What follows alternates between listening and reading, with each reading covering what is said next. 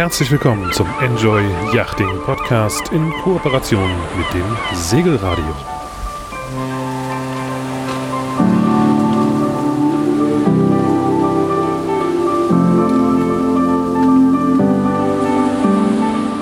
Überall Corona, Lockdown, Reisebeschränkungen und Social Distancing. Dazu Lieferengpässe, Inflationsangst und im Baumarkt gibt es kein Holz mehr.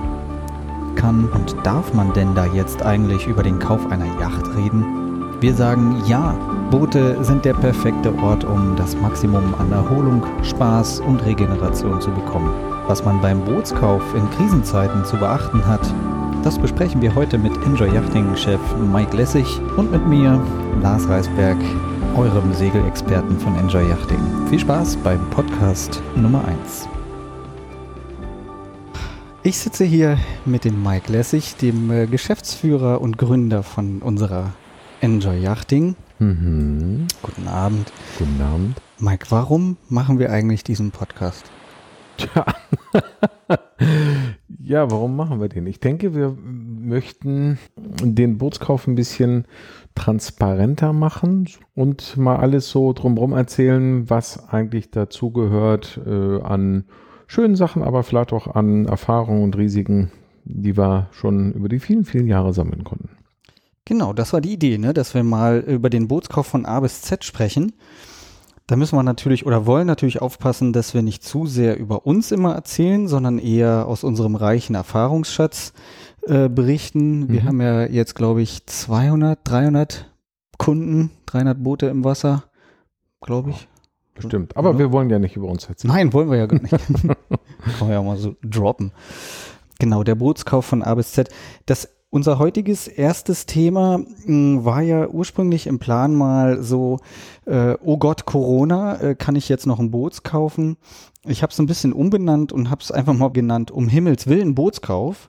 Eigentlich geht es mir darum, dass wir mal in uns gehen und mal so verschiedene Motivationen, warum sich jemand ein Boot kaufen kann, äh, da gibt's ja dann doch auch wieder äh, das breite Spektrum in unseren Kunden, Ja. dass wir das mal beleuchten, weil das ist zumindest meine Erfahrung mit den Seglern, dass man doch ganz unterschiedliche äh, Charaktere natürlich immer trifft. Das Menschen sind ja immer Individuen, aber doch dann irgendwie so Cluster hat. Also ich finde das immer wichtig. Es hilft mir immer so ein bisschen die Leute einzuordnen. Ja, ähm, klar, du kannst alles immer klassen. Die Frage ist ja, ähm, was treibt die, also was die Motivation? Und der Treiber der Motivation, finde ich, der ist sehr unterschiedlich. Ich kann jetzt ja mehr von den äh, Motorbooten erzählen Mhm. und da finde ich, ist der Treiber tatsächlich sehr unterschiedlich. Zum, zum einen ist der Treiber, ich möchte einfach nur ein Boot besitzen, um eben äh, mit dem Boot Spaß zu haben, aber auch ein Stück weit, warum besitzt man eine, eine Rolex oder äh, ein Ferrari? Also ich möchte was zeigen und ähm, habe dabei Spaß. Und die andere Motivation, die wir eben auch häufig haben, ist tatsächlich, ich möchte äh, meinen Urlaub auf dem Wasser verbringen und das möglichst komfortabel. Also Camping auf dem Wasser. Und klar, das eine oder andere kann zusammengehören, aber grundsätzlich ist das ja erstmal ein anderer Ansatz. Macht das bei dir auch so einen Unterschied, ob jemand schon mal ein Boot gekauft hat? Also ob jemand schon mit Erfahrung sozusagen als Eigner in so eine Beratung oder in so einen Kaufprozess reinkommt, im Gegensatz zu denen, die das noch nicht gemacht haben, die vielleicht noch völlig unbeleckt sind, was das angeht, vielleicht nur vom Chartern oder so kommen? Ja, also es ist ja, im Motorboot-Charter ist jetzt ja nicht so viel vertreten und auf alle Fälle hast du recht, also die Motivationstreiber und auch die ganzen Gespräche sind ja komplett anders, wenn einer schon mal gefahren ist, wenn er nicht einfach frischen Führerschein hat und wenn er ähm, schon gewisse Vorstellungen hat äh, oder eben schon ein Boot besessen hat und damit ja auch schon weiß, was gut oder schlecht ist an so einem Bootsfahren oder Boot besitzen. Es ist aber so, dass wir, wie du weißt, unterschiedlich von den Marken getrieben sind. Und wir jetzt nicht über uns zu, zu viel erzählen, aber wenn wir, wenn du eben ein Upper-Class-Produkt verkaufst, wie es jetzt bei uns mit den Krankenbooten ist, dann hast du es eher ganz, ganz selten, dass ein Einsteiger ist, weil die Einsteigermarken sind ja bekannt am Markt und die sind eben ja auch weit vertreten und Massenprodukte. Es ist ja nicht schlecht. Der Passat ist auch ein Massenauto, ist alles gut. Wir fahren ja auch nicht nach der Fahrschule alle sofort einen Ferrari oder Maserati, aber die Kunden, die dann doch eher sich für die Marken entscheiden, die wir ja im Moment im Portfolio haben, die wissen eigentlich schon ziemlich genau, was sie wollen und was sie auch nicht mehr wollen. Und das äh, finde ich auch sehr angenehm, weil die Gespräche schön sind. Bei den Seglern ist das ein bisschen anders. Ich würde sagen, wir haben so äh, die Hälfte unserer, ah, wenn nicht sogar mehr, Kunden, die sich zum ersten Mal ein Boot kaufen. Überraschenderweise viele von denen auch noch nicht mal mit großer Chartererfahrung, was man vielleicht äh, denken würde. Was wäre denn so dein Tipp für, wenn das jetzt jemand hört, der äh, sich mit dem Gedanken trägt, ach, jetzt kaufe ich mir mal mein erstes Boot, äh, wie der an so einen Händler überhaupt rankommt? Also wie, wie kann ich überhaupt einen Händler finden, mit dem ich ins Gespräch kommen will? Ich denke, dass die meisten mm, tatsächlich über die Webseite suchen. Die Webseite der Hersteller. Wenn ich ähm, mir etwas Neues kaufen will, was auch immer ist, dann schaue ich ja, was gibt es für Marken und dann gibt es die Markenhersteller und da gibt es ja dann einen Verweis auf die Händler und dort suche ich mir halt irgendwo meine mm, Location aus, wo ich wohne oder wo ich vielleicht segeln möchte und dann suche ich mir den passenden Händler aus oder gucke schon mal vor auf der Webseite, was mir vielleicht am Booten so gefallen könnte. Allerdings würde ich ähm, dazu auch gerne sagen, dass die oft verbreitete Meinung ja äh, völlig hinverbrannt ist, ähm, dass man unbedingt ein Boot im Yachthafen kaufen muss, weil ich kaufe ja auch kein Auto im Parkhaus. Und das Parkhaus ist ja nichts anderes als ein Yachthafen, sondern orientiere mich ja beim, beim Kauf eben ähm, beim Autohaus ja auch in der Stadt oder ne, und erwarte nicht, dass im Parkhaus jemand sitzt. Und so denke ich, ist es für den Kauf, sollte es für den Interessenten auch wichtig sein, dass er kurze Wege hat oder einen Händler hat, der äh, eben bereit ist, auch vor Ort den Service zu leisten. Denn es nutzt mir ja nichts, wenn ich am Standort A glaube, da ist ein guter Händler und ich will das Boot an einem Standort B haben und kenne mich da gar nicht aus und der Händler auch nicht und der Händler stellt mir dann ganz lieb und nett das Boot an Standort A zur Verfügung, aber bringt mir ja nichts, mhm. weil B kann ja auch ganz woanders sein, in einem mhm. anderen Land, theoretisch. Mhm. Also deswegen glaube ich, ist bei der Auswahl erstmal ähm, ein Stück zurück die Überlegung, was will ich denn eigentlich machen? Also was möchte ich mit dem Boot? Möchte ich alleine nur von links nach rechts fahren oder möchte ich mit der Familie und wo möchte ich das machen? Warm, kalt, keine Ahnung, Nord, Süd. Mhm. Ja. Womit wir ja wieder eigentlich bei dem Punkt Motivation sind. Das ist ja auch ein Klassiker, den wir oft erleben. Der Mann, eigentlich ist es ja, weiß ich nicht, neun von zehn Fällen fragt der Mann an und äh, führt die Gespräche und macht die Konfiguration, aber kaufen tut doch eigentlich immer die Frau. Ich denke, das ist eine Familienentscheidung. Das, ähm, du hast recht, natürlich ist die Frau, auf Gottes Willen, bei keiner Entscheidung dürfen wir sie vergessen. Und die Gespräche mit Frauen sind immer interessant, weil ähm, da natürlich nochmal ein anderer Aspekt reinkommt. Also der wohnliche Aspekt und auch vielleicht der, der Nutzenaspekt im Vordergrund mit mit dem, was man dort auch immer tun will. Ähm, würde noch mal ganz kurz zurückgehen zu dem Thema, wie findet man eigentlich einen Händler? Ähm, ich denke, man sollte sorgsam bei der Händlerauswahl sein und das geht nicht nur um den Standort, weil äh, wenn ich, sag jetzt mal ganz blöd, wenn ich im Süden in Spanien irgendwo ein, mein Boot haben möchte, muss ich mir selber überlegen, möchte ich mit dem spanischen Händler tatsächlich ähm, diese Diskussion führen? Möchte ich nach spanischem Recht einen Vertrag abschließen? Möchte ich im spanischen Gerichtsstand, was wir alle nicht hoffen, aber äh, sollte was schiefgehen, möchte ich das so tun und möchte ich mein Geld, was ja immer nicht ganz wenig ist, ähm, tatsächlich auf ein spanisches Konto überweisen? Und wenn wir jetzt fragen, wer entfällt denn die Entscheidung, dann sind wir ja schon viel, viel weiter hinten. Also die Frage war ja wirklich, wie findet uns ein Händler? Und ich kann dazu nur anraten, ähm, das Boot ist nicht so wie ein Auto. Ich kann damit nicht einfach irgendwo hinfahren und sagen, so, ähm, jetzt hilf mir doch mal oder lass mich mal abschleppen oder äh, keine Ahnung, sondern die Händlerauswahl ist, würde ich sagen, beim Bootskauf tatsächlich schon das Aller, Allerwichtigste, was ziemlich vorab äh, stehen sollte. Nicht nur der Preis, sondern wirklich die, die Händlerauswahl. Ja, das ist einerseits, ähm, fängt das bei der Beratung an, geht genau. ja dann in die, äh, die Wie komme ich klar mit dem? Ne? Also äh, habe ich überhaupt eine Sympathie mit demjenigen? Das ist ja bei allem so, aber ob ich nicht ein T-Shirt kaufe und ich mag den Verkäufer nicht, naja gut, Pech gehabt. Aber ähm, ein Boot ist dann schon, was ja länger bleibt. Mhm. Ja, genau. Und dann ist es ja auch kein unkomplexes ähm, Ding wie ein T-Shirt, das können wir alle benutzen, mhm. wo auch immer wir es kaufen im Boot. Äh, ich brauche jemanden, der es mir erklärt, der es mir vernünftig ähm, übergibt mhm. und der dann eben auch erreichbar ist und äh, meine Fragen beantwortet. Und dann sind wir ja zumindest im europäischen Raum ähm, immer noch in der das große Thema Gewährleistung. Da machen wir noch einen eigenen Podcast Ja. drüber. Zwei Wird Jahre. Ja, mindestens zwei Jahre habe ich ja mit meinem Händler ähm, zu tun. Ja, Ähm, überhaupt, was heißt Gewährleistung? Ne? Was kann alles passieren Mhm. und äh, was, was passiert alles drumrum? Also, ähm, tja, welche Rechte habe ich, welche Pflichten habe ich vielleicht, was steht mir zu. ja, Äh, Gewährleistung, Garantie ist ja auch immer noch, Ja. äh, sind zwei unterschiedliche Dinge einfach. und das Ähm, Ganze meist im Ausland. Oder genau. jedenfalls nicht an meinem Homeplace. Ne? Also Mhm. der wenigste, die wenigsten Kunden von uns wohnen ja tatsächlich an ihrem Nutzbereich. Also wenn Ja. ich Bodensee-Anrainer bin und wohne am Bodensee, dann ist das ja toll. Aber wir haben ja ganz viele Bodensee-Segler, die gar nicht am Bodensee wohnen. Genau. Und so zieht sich das ja über die Ostsee bis ans Mittelmeer und so weiter. Und Mhm. deswegen ist Gewährleistung mit ganz, also bestimmt ein Genau. schönes, füllendes Thema für einen Podcast. Absolut. Und dann natürlich darüber hinaus, weil so ein Boot ist ja, soll ja nicht nur zwei Jahre lang äh, mir Spaß bringen, sondern fünf Jahre, ähm, zehn Jahre, vielleicht soll es mal wieder verkauft werden. Es muss gewartet werden. Wir haben das Thema Werterhalt oder Wertverlust ähm, bei entsprechender Wartung oder Nichtwartung. Passt übrigens wieder ganz toll ja zu dem Thema Auswahl des Händlers, wo ich ja auch schon sagte, naja, so ein bisschen will man ja auch gucken, was passt an Produkt vielleicht zu mir. Ähm, ist natürlich schwierig, wenn ich Neuanfänger bin und noch gar nicht richtig weiß, wo ich hin will. Ähm, aber auch produkttechnisch ist wunderbar die Auswahl ähm, ähm, ja, von dem, von dem Thema, wo möchte ich eigentlich später segeln und was möchte ich damit erreichen? Und äh, was passt zu mir? Und demzufolge kann es sein, dass ich vielleicht, wenn der Händler toll ist, ein ganz anderes Produkt kaufe.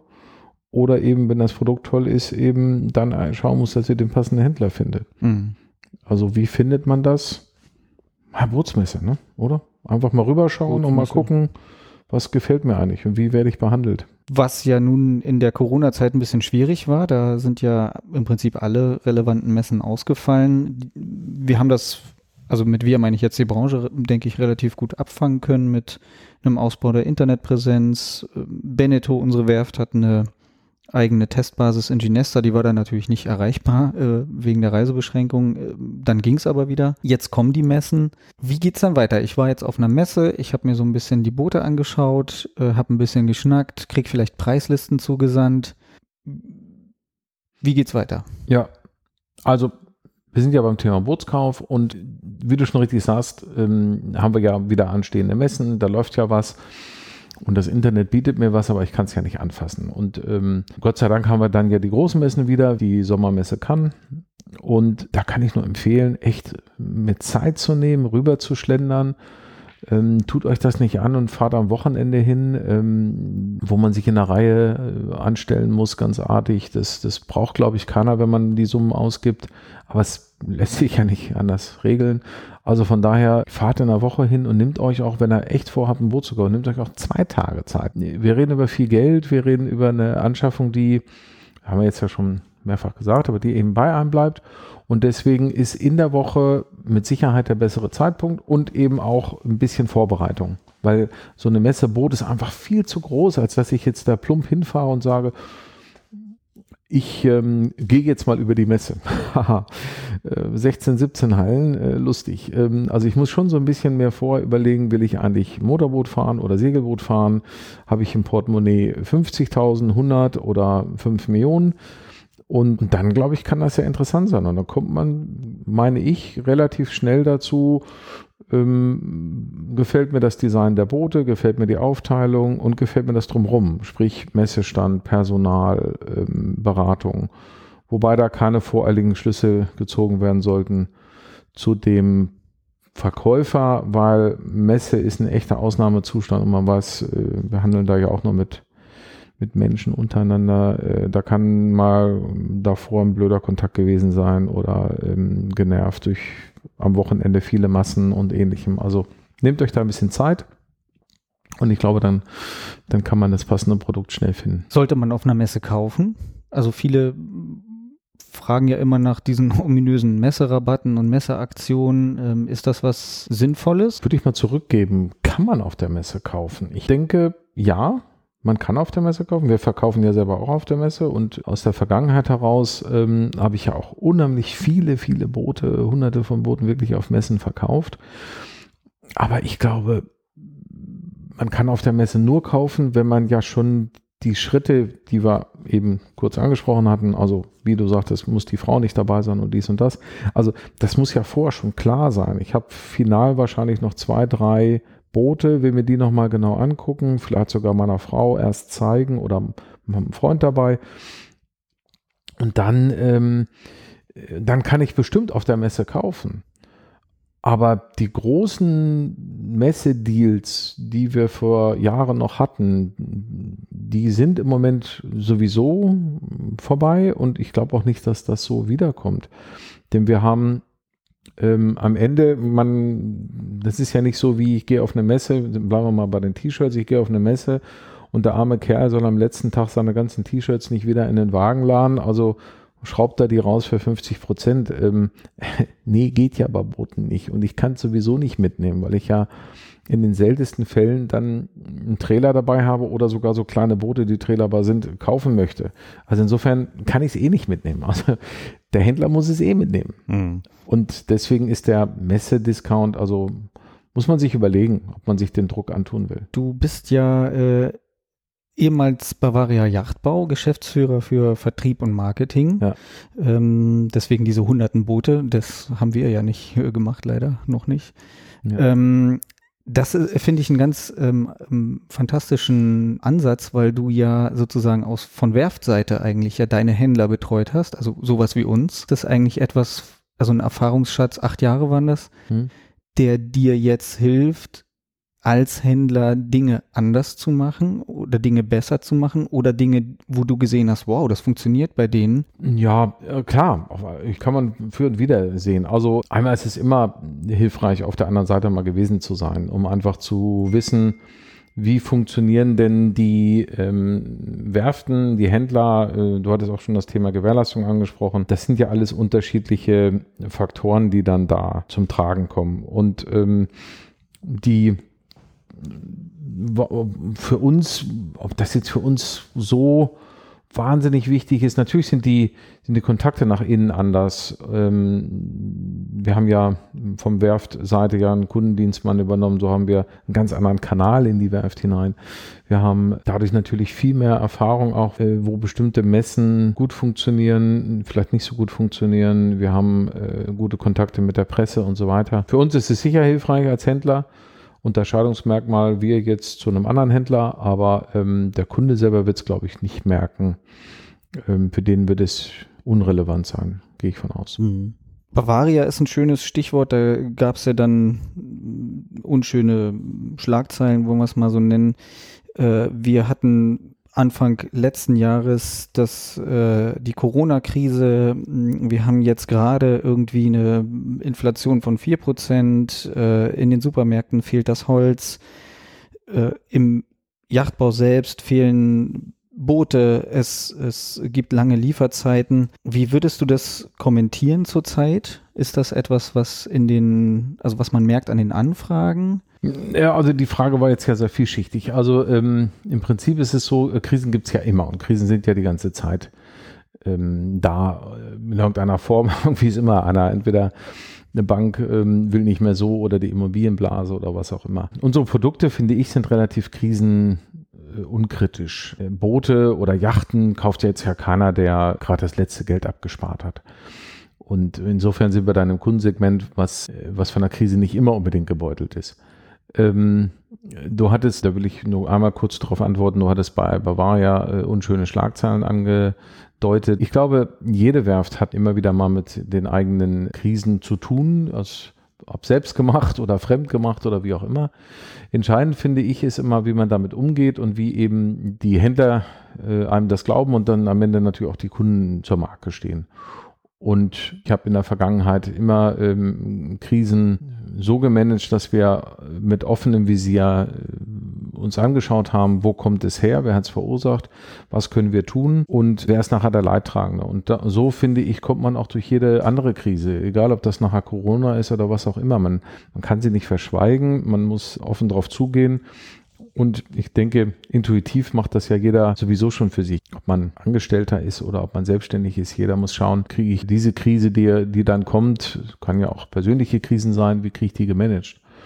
Das ist nicht immer einfach, klingt natürlich hier im Podcast super easy, haha, geht schnell, aber am Ende wächst man da dran, ja. Und äh, in dem Moment, wo man dran wächst, ist dann, puh, jetzt kommt Corona, ja, toll, hm, äh, komisch, aber man weiß, das hebelt einen jetzt nicht aus. Und insofern guckt man einfach nach Lösungen. Und ich denke, da haben wir auch für Enjoy tolle Lösungen gefunden für unsere Kunden. Und wir haben ja auch echt alle behalten dürfen. Die haben ja zu uns gestanden. Und ich glaube, das spricht dann auch für das Krisenmanagement in unserer Firma. Mhm. Ja, und macht Mut und ähm, am Ende ist es ja dann wie mit vielen Dingen, also die, die Wurzelbehandlung, da hat auch keiner Lust drauf, aber hinterher mhm. ist es, ne, hinterher genau. ist es ja besser. Und wir haben ja auch wirklich Stunts gemacht. Ich erinnere noch an diese Autobahn, Raststätten-Geschichte, wo wir halt wussten, die Kunden werden nicht zu ihren Yachten kommen. Wir wussten aber, die Yachten fahren irgendwie durch Deutschland, also haben wir uns genau. auf der, haben wir irgendwie ein Corona-konform dann. Ne? Corona-konform, ja, genau, bei einer Tankstellenbockwurst getroffen, dass man wenigstens mal das Boot berührt und so. Dass, man auch gesehen hat, dass es da ist. Genau. Vertrauen schaffen. Ne? Genau, und deshalb sind wir eigentlich, denke ich, ganz gut durchgekommen. Und gut, ähm, ja. wie sieht's denn momentan aus mit den Lieferzeiten? Was ist denn, was ist denn da so deine Erfahrung, wenn man jetzt den Leuten sagt, ja, 23? Naja, du hattest ja, äh, Titel ist ja Bootskauf um Himmels Willen oder äh, so mhm. in die Richtung. Und ähm, ich dann hatten wir eben schon ja kurz angesprochen, kauft man auf der Messe ja oder nein. Lieferzeiten sind immer schwierig und sind auch in dem Freizeitsegment immer etwas anders als in dem äh, normalen Segment. Also ich sag mal, so, eine, so ein T-Shirt geht ja immer.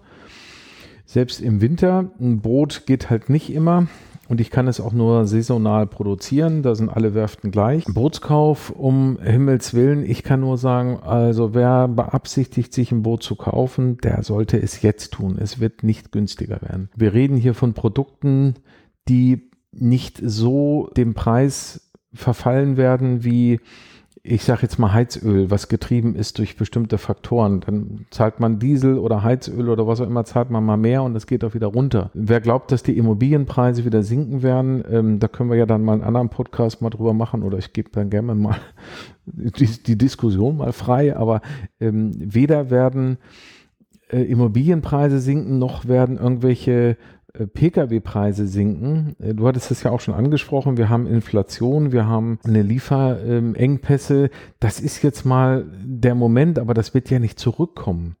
Sprich, wer ein Boot kaufen will, der sollte es jetzt kaufen. Und ob die Lieferzeit dann 23 ist oder heute, mal vorsichtig gesprochen, ist doch eigentlich egal. Also ähm, dann warte ich halt ein Jahr länger, habe aber den riesen Vorteil, dass ich es ja jetzt schon mal weiß, dass es kommt, kann mich viel besser darauf vorbereiten, kann eventuell mein Gebrauchboot schon viel besser und in Ruhe verkaufen, kann mich mit dem Zubehör auseinandersetzen und habe den Preis noch von diesem Jahr. Boah, cool. Hm. Inflation, Preissteigerung, davon reden wir ja gerade. Also wenn, um Himmels Willen, ja, dann jetzt. Ohne Corona äh, und ohne diese Lieferapokalypse war es ja schon immer irgendwie eine gute Schwangerschaft, sage ich mal, die man gewartet hat. Also du hast eigentlich ja von Bestellung bis Lieferung eigentlich immer deine neun Monate irgendwie auf dem Boot Klar. gewartet. Es sei denn, es war ein Lagerboot, was eben da liegt oder irgendwie ein verfügbares, eine Vorführjacht oder sowas. Und was ich ganz interessant finde, das äh, bieten wir ja auch an. Das machen wir ja leider nicht so häufig, aber äh, wenn es dann ein Kunde mal annimmt, dann machen wir das ja auch. Sind ja Werftbesichtigungen. Du machst das, glaube ich, noch viel viel häufiger da mhm. in, in bei Kranki. Ja. Dass die Leute auch mal sehen, dass es ja eben kein Auto ist, was von einem Roboter zusammengeschweißt wird, der 24 Stunden am Tag einfach arbeitet, sondern das ist ja 100 Prozent Handarbeit. Eigentlich sind es Manufakturen. Also wir reden immer von der Industrie mhm. und vergleichen uns da oder müssen uns immer wieder vergleichen lassen mit ähm, mit der Autoindustrie, ist aber Quatsch. Ich sage seit vielen, vielen Jahren, also ich bin ja seit über 15 Jahren in dem Geschäft und ich sage immer wieder, ihr kauft ein Haus. Das ist nicht, im Wohnmobil wäre jetzt noch gut gesprochen, also kommt aber vielleicht der Sache schon näher, aber es ist kein Serienprodukt in der Form, auch wenn wir eine Serienfertigung haben. Wir haben eine Manufaktur. Das ist, ein, äh, ein Haus ist insofern der beste Vergleich in meinen Augen, weil wir haben das Boot, wie du sagst, das wird ja von vielen, vielen Menschen zusammengesetzt, genauso wie beim Haus. Da kann sich auch nochmal wieder was verändern. Kann auch mal sein, boah, ich möchte hier irgendwie im Haus einen Raum mehr dazu haben und beim Boot möchte ich vielleicht einfach hier nochmal äh, eine Winch dazu haben oder möchte ähm, einen anderen Komfort an einer anderen Stelle haben. Wir haben eine Heizung, wir haben Abwasser, wir haben Zuwasser, wir haben Warmwasser, wir haben Elektrik, wir haben Starkstrom, wir haben Schwachstrom. Wir haben Navigationssachen, ähm, die beim, beim Haus noch nicht mal haben. Wir haben genauso das Thema Dichtigkeit von außen wie Dichtigkeit auch von unten. Äh, beim Haus mal Keller. Ne? Äh, wir haben aber auch dazu dann noch bewegliche Teile, wie den Motor und wie ein Segelboot, was dann noch der Kränkung äh, aushalten muss, den Kräften. Und das Ganze muss zusammengeführt werden. Das Ganze muss solide gebaut werden. Und dann dauert es seine Zeit. Und ob ich jetzt zwölf Monate warte oder neun, ähm, das mhm. muss jeder für sich entscheiden. Aber wie ich schon sagte, es wird nicht billiger werden. Mhm. Es ist ein blöder Verkäuferspruch, aber es, es ist tatsächlich so. Es ist, ähm, es ist so. Da muss sich jeder selber die Gedanken zu machen. Hm. Ähm, ich behaupte mal, der Hörer, der uns hier zuhört, äh, der, der wird ja sein Geld auch irgendwo verdient haben und damit ja auch einen gewissen Intelligenzquotienten haben und damit weiß er, dass, dass, na klar, jetzt kann ich einen guten Deal irgendwo auf einer Messe machen oder nehme ein Lagerboot, weil es über ist und dann habe ich ein, ein Schnäppchen, in Anführungsstrichen, vielleicht nochmal gemacht. Das hat aber nichts mit dem Listenpreis zu tun. Der Listenpreis, den wir haben, Wer da glaubt, der geht nächstes Jahr fünf oder zehn Prozent runter, da kann ich ja nur lachen, der geht fünf Prozent hoch, mindestens. Und jährlich. Und jährlich. Das heißt also, ist es kein, äh, die Frage muss ich mir auch immer stellen lassen, es ist ja kein Marketing-Trick, dass wir jetzt irgendwie verknappen und Panik machen und jetzt noch schnell kaufen, sondern es ist tatsächlich so, es gibt im Prinzip keine Boote und das ist nicht nur bei unseren Marken so. Keine Boote ist jetzt übertrieben, aber ähm, es ist nicht so wie vor drei Jahren. Also ja, was sind die Gründe? Warum haben wir keine Boote? Also zum einen wissen wir alle, wie du es richtig gesagt hast, aus der Presse kann man es überall entnehmen. Wir haben ähm, Ressourcenknappheit, pauschal, okay, das ist jetzt mal eine Momentaufnahme Corona-bedingt. Aber dass wir hier dazu noch diesen Engpass der Boote haben, das kommt ja auch nicht von irgendwoher. Wir sehen, dass ähm, reiche Menschen reicher werden und ähm, wir eben eine Trennung im Mittelstand haben. Das haben wir ja auch in dem wie Gerhard Schröder gesagt hat, im alten Europa. Also ähm, die Armen werden ärmer, die Reichen werden reicher und dadurch ist natürlich mehr Geld zur Verfügung. Und die wollen ihr Geld am Ende natürlich auch äh, bespaßen und ausgeben, was ja auch völlig legitim ist. Damit kommt aber auch einher, dass wir die, die, die Autos werden größer. Wenn ich äh, heute eine S-Klasse sehe von früher, wo so hinten diese kleinen Antennen rausgekommen sind, das war ja ein riesen Riesenauto. Für dieses Riesenauto musste der äh, Autozug nach Sylt neu gebaut werden. Und heute steht so eine riesen S-Klasse neben einer normalen E-Klasse und, ähm, und sieht noch klein aus. Mhm. Also wir haben komplett eigentlich ähm, verdrängt, dass wir uns mit allem immer größer geworden sind. Die Häuser, die Wohnungen, ähm, die Autos. Und natürlich möchte ich mein Boot dann auch den Komfort nicht missen. Also möchte ich ein größeres Boot. Und bei der Menge an Menschen, die sich eben das leisten können, die ja jetzt eher mehr geworden sind statt weniger, ist halt der Bedarf nach großen Booten da. Gleichzeitig natürlich auch im Charter. Also im Charter ist ja auch der regelmäßige Wechsel. Dazu kommt noch, dass wir eben im Charter viele Jahre ähm, das ich, ich nenne es jetzt mal tatsächlich das Problem hatten, weil ich finde, es war ein Problem, dass wir uralte Boote im Charter hatten. Fünf Jahre, zehn Jahre und älter. Und niemand von uns würde im Flughafen aus dem Fliegerstein und sagen, boah, super, ich gehe zu Sixt, hey, klasse, ich habe einen zehn Jahre alten Fiat, das ist ja total toll. Und das Ganze noch für 5000 Euro. Das ist ja super. Nein, natürlich nicht, würden wir nie machen. Was sind die Autos, die sind ein halbes Jahr alt oder ähnlichem. Im Urlaub, in der schönsten Zeit, die ich mit der Familie verbringen will, da gehe ich auf zehn Jahre alte Kisten und ich habe auch nicht, ich verbringe ja auch nicht meinen Urlaub in Betten in einem Hotel, wo die Betten schon zehn Jahre lang durchbenutzt worden sind. Ich muss, muss mich jetzt zügeln. Also ähm, insofern, woher kommt diese Verknappung? Die Verknappung kommt aus mehreren Faktoren. Der eine Faktor ist Corona, fein. Der andere äh, Faktor ist eben diese gesamte Knappheit der Ressourcen, stimmt. Aber der Markt als solches wird nicht wieder, äh, der wird natürlich vielleicht ein bisschen weniger werden, aber die Prognosen und auch der Verband der Wassersportwirtschaft sagt ja ganz klar, das wird noch mehr werden, weil der Bedarf einfach immer mehr wird und wir plötzlich ja auch Märkte haben, wo die Gebrauchtboote hin konnten. Das war ja auch so ein so ein Stoppen drauf, dass wir eben die viele Jahre gar nicht wussten, wohin sollen denn jetzt die alten Gebrauchten, deswegen konnten neue nicht gekauft werden. Dadurch, dass aber Früher haben wir Polen belächelt, heute ist Polen ein ganz normales, stabiles Land. Ähm, und die kaufen noch nicht mal mehr die schlechten Gebrauchten, sondern äh, die kaufen halt auch mit neue oder junge Gebrauchte.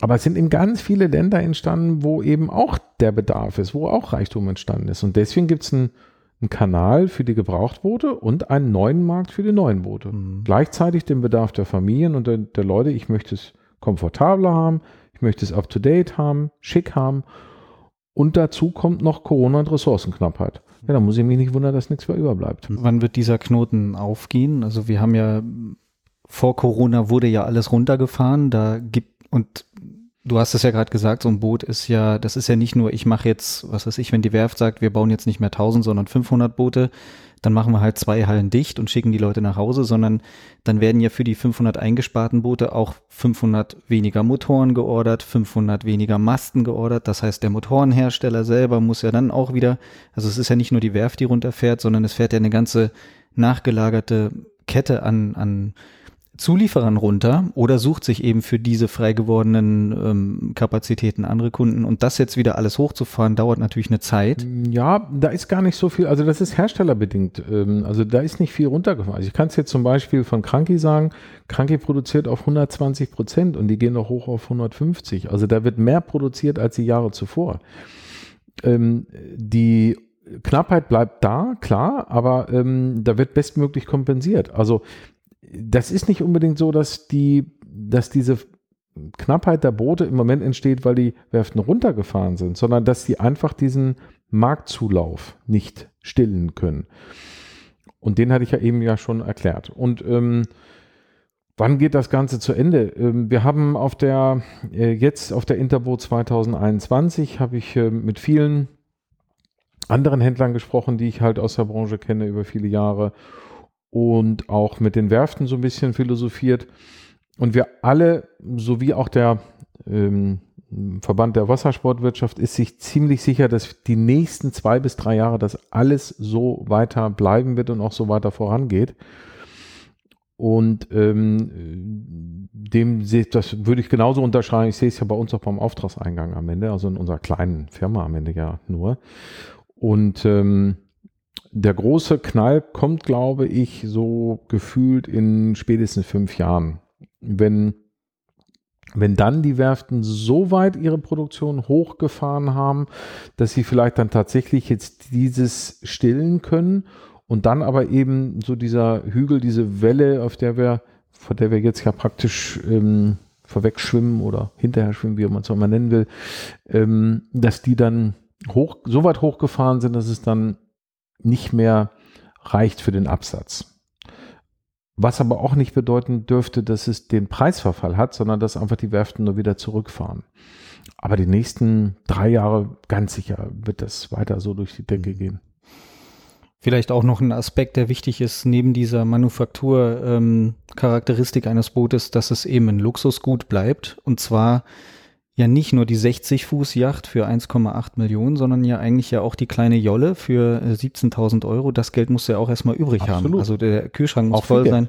Abs ja, genau. Also ähm, das darf man ja nicht vergessen, dass selbst so eine so eine kleine in Anführungsstrichen Jolle, ähm, das muss ja auch erstmal rumliegen, das Geld. Plus all die nachgelagerten Kosten, die so ein Boot ja verursacht. Also Liegeplatz, äh, Versicherung, ähm, da muss eine Rettungsinsel rauf, da brauche ich Klamotten, da brauche ich ne, XYZ. Mhm. Das muss ja, äh, das sind ja nicht nur die Luxusboote, also um da jetzt kein falsches Bild entstehen zu lassen, sondern es ist ja auch das vermeintlich kleine Boot. Das muss alles erstmal übrig sein. Plus, und das ist eigentlich noch das, eigentlich gar nicht mit, mit Geld zu beziffern, finde ich die Zeit. Ne, die Leute, die sich ein Boot leisten, haben ja dann, also sollten ja zumindest auch dann die Zeit mitbringen, um das dann auch zu nutzen. Und das ist ja auch eine Form von Reichtum, finde ich. Ja, wobei die, die Zeit kann ja auch ähm, tatsächlich mal beim kleinen Boot ähm, das Wochenende auf dem See sein oder eben bei einem größeren Boot das Wochenende, wo, die, wo ich mit Freunden und meiner Familie verbringe. Ähm, Luxusgut, naja, das ist schau, ich finde, das ist wie, wie Skifahren. Ich kann ja nicht einfach sagen, ich äh, buche jetzt nur äh, das Hotel und erfreue mich dann, dass ich einen tollen Urlaub habe. Nein, ähm, wir alle wissen, zum Skifahren gehören Skischuh, Skier, leihen oder kaufen, Skikurs, Skipass, ähm, ein bisschen Kleingeld eingesteckt, um auf der Hütte irgendwo was zu trinken. Ähm, und, und dann wird plötzlich so ein Urlaub natürlich auch teurer als einfach nur das Hotel. Und so ist es am Ende natürlich auch mit, mit dem Boot, klar. Wobei ich finde gar nicht, dass in dem Verhältnis, dass die Nebenkosten von einem Boot so wahnsinnig hoch sind.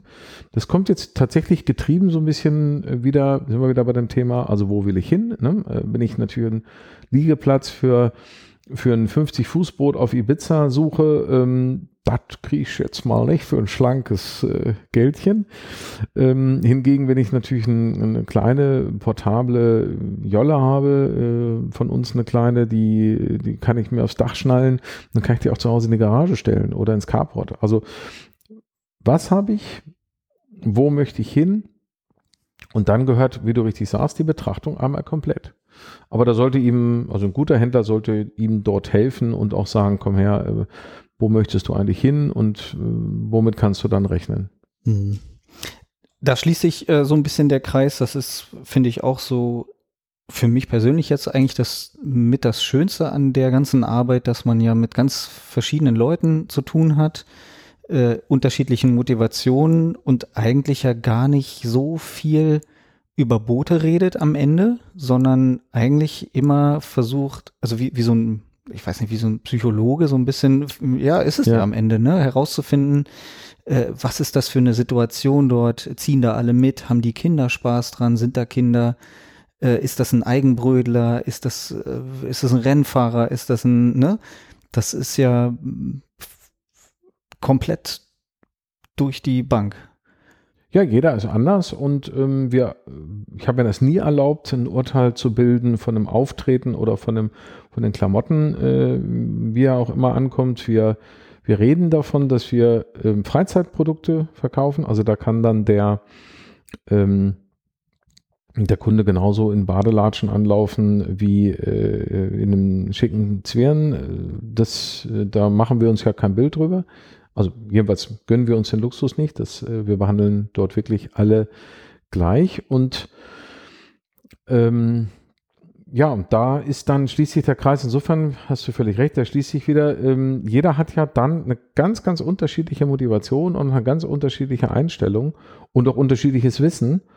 Und ähm, so finde ich, ist das oft der Fall, dass äh, über diese ganze Beratungstätigkeit, wie man das Ganze, du hast es vorhin schwanger genannt, ähm, äh, schwanger, der nicht falsch verstehen, aber der Schuss geht ja schnell. und äh, dann entwickelt sich ja das Ganze erst mit bis dann das Kind dann da ist und Klamotten hat und eine Wiege und ich weiß nicht was alles. Also insofern wir wir gehen wirklich mit den Kunden schwanger und das entwickelt sich ja, bis das Boot tatsächlich ausgeliefert ist, ja schon eine ganz enge Bindung mit allen möglichen Fragen und Beratungen.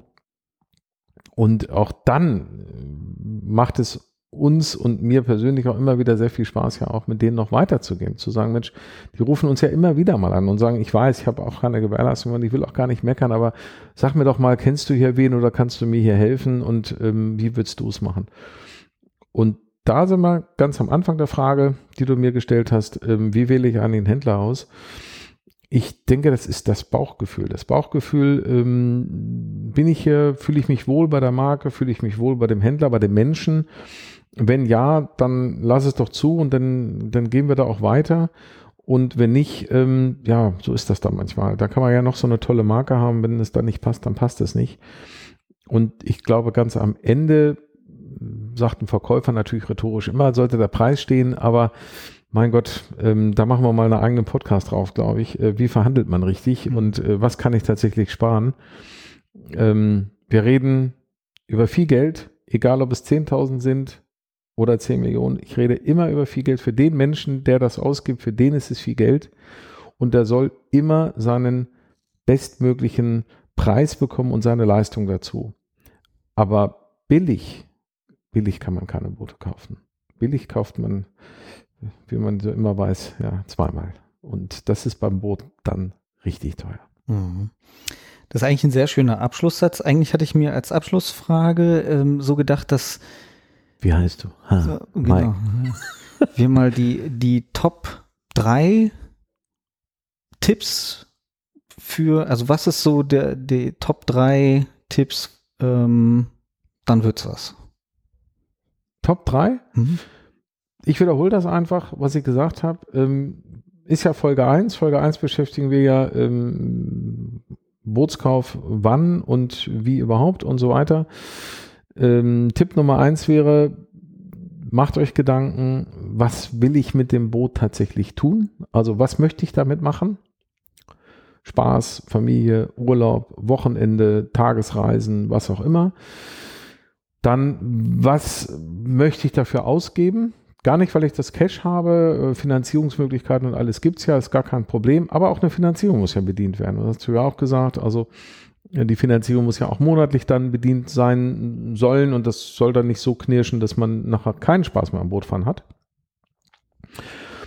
Und deswegen ist äh, dieses Thema ähm, Finanzen nicht äh, ganz unkritisch eben beim Bootskauf. Ähm, beim Auto ist ja irgendwann Schluss. Beim Boot gibt es eben keinen Schluss. Also wenn ich denke, ich habe das Größte, dann kommt der große russische Milliardär und baut noch wieder eine großes Luxusjacht äh, nebendran. Also von daher, bei Booten gibt es dann eben kein Ende.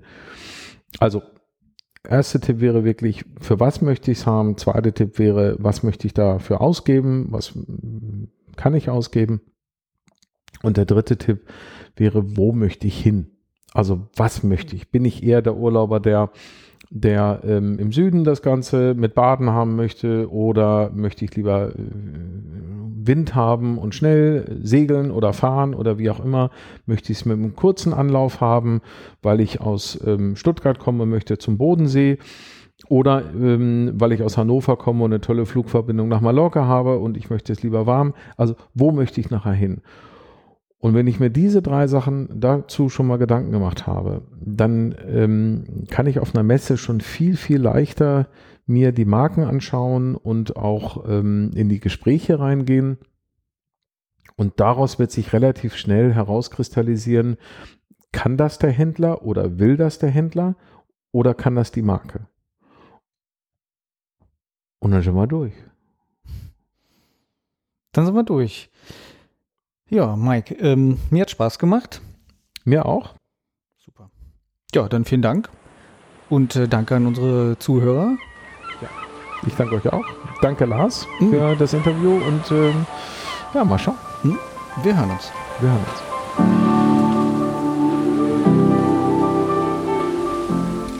Sendereihe zum Bootkauf ist eine Kooperation mit der Enjoy Yachting GmbH und dem Segelradio Podcast.